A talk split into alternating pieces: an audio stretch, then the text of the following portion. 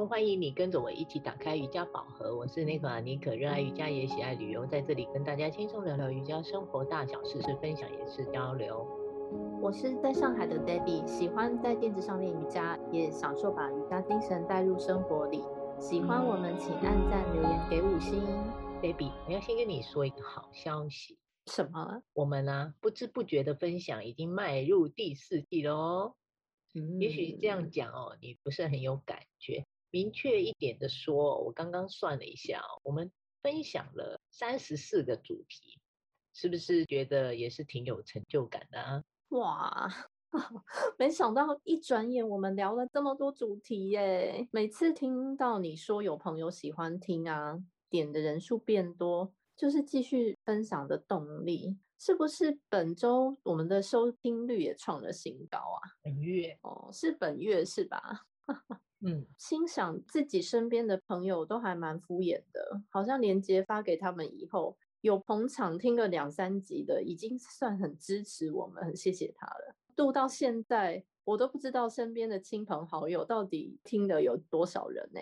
如此没有宣传推广的风格。还是能吸引到有兴趣的朋友来听，真的是好惊喜，也真心诚意的感谢大家。也请大家不要害羞，多留言跟我们说说话，把想听的主题留言给我们好吗？哎，你话不是这么说，其实我很认真在推广，知道吗？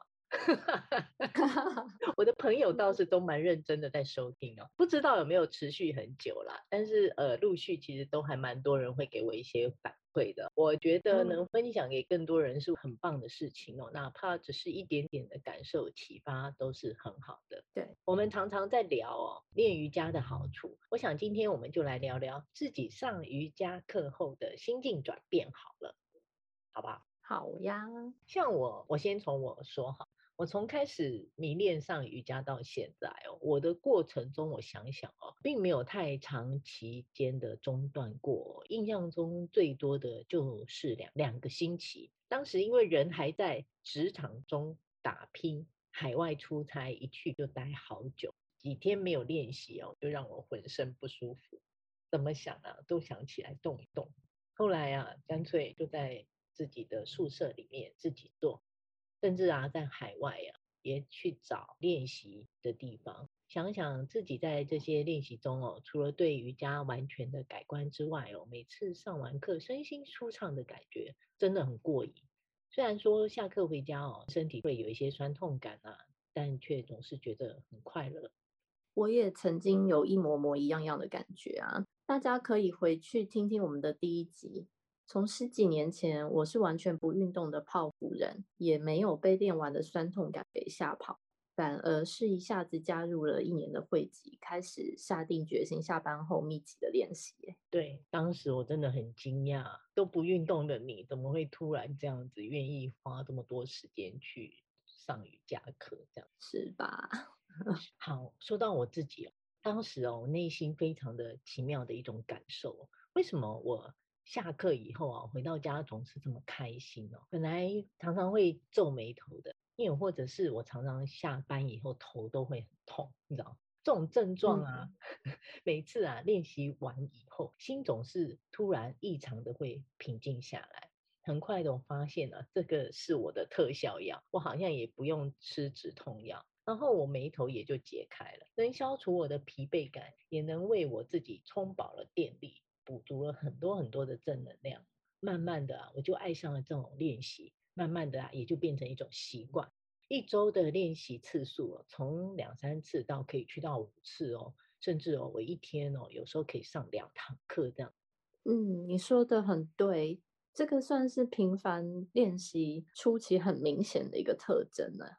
痛并快乐着，练着练着，连走路都会笑，觉得莫名的开心，对不对？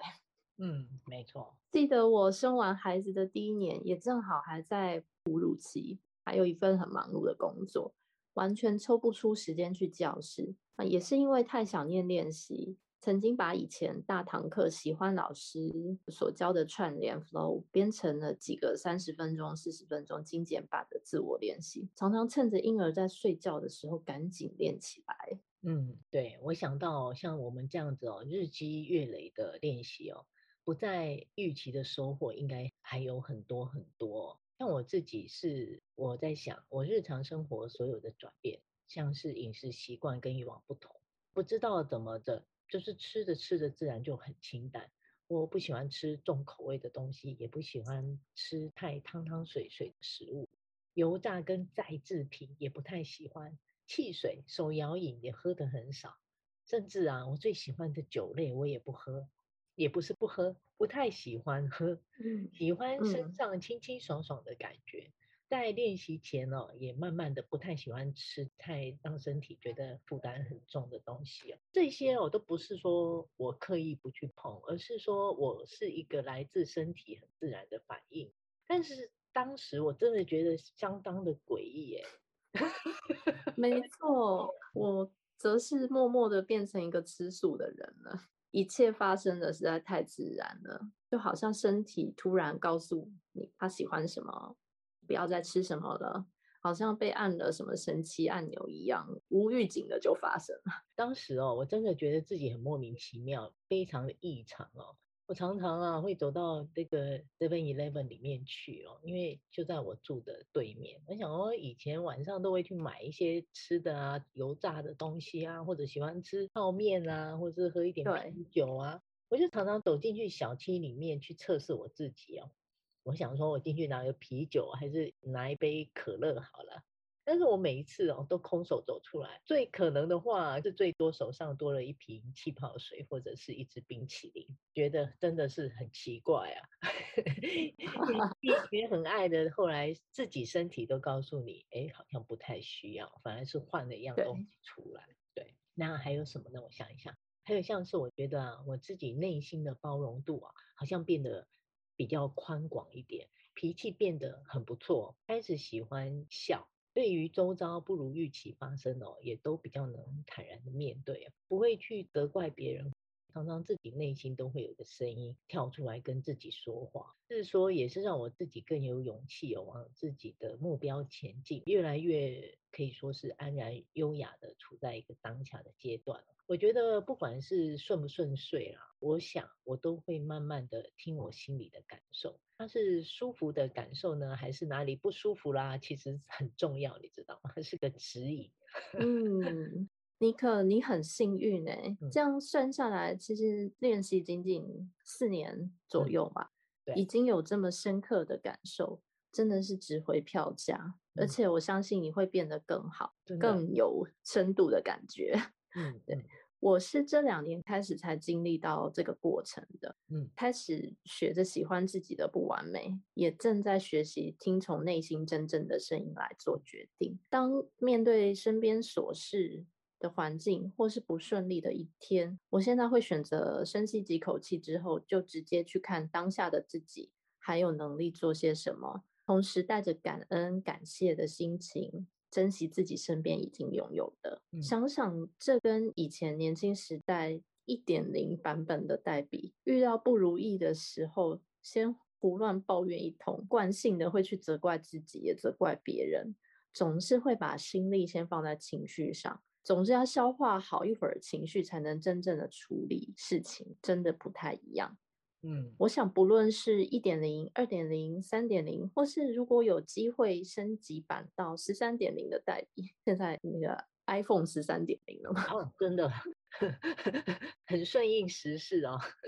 是啊，如果我自己也可以升级到这么棒的自己的话，我会带着全然开放的心去爱不同阶段的自己，嗯，更进一步去爱自己身边的人事物，就像尼克老师一样，你也很关爱你的家人、朋友、学生。嗯，没错，不断的升级是一个还不错的感受？嗯，总之哦，我觉得自己当时这些转变哦，变得很奇怪。都是在练习过程中的一些很惊喜的礼物啊，深深的都吸引着我继续去探索，持续啊也很好奇自己到底还能怎么样呢？一直到现在，我还是觉得啊自己跟瑜伽在谈恋爱，知道吗？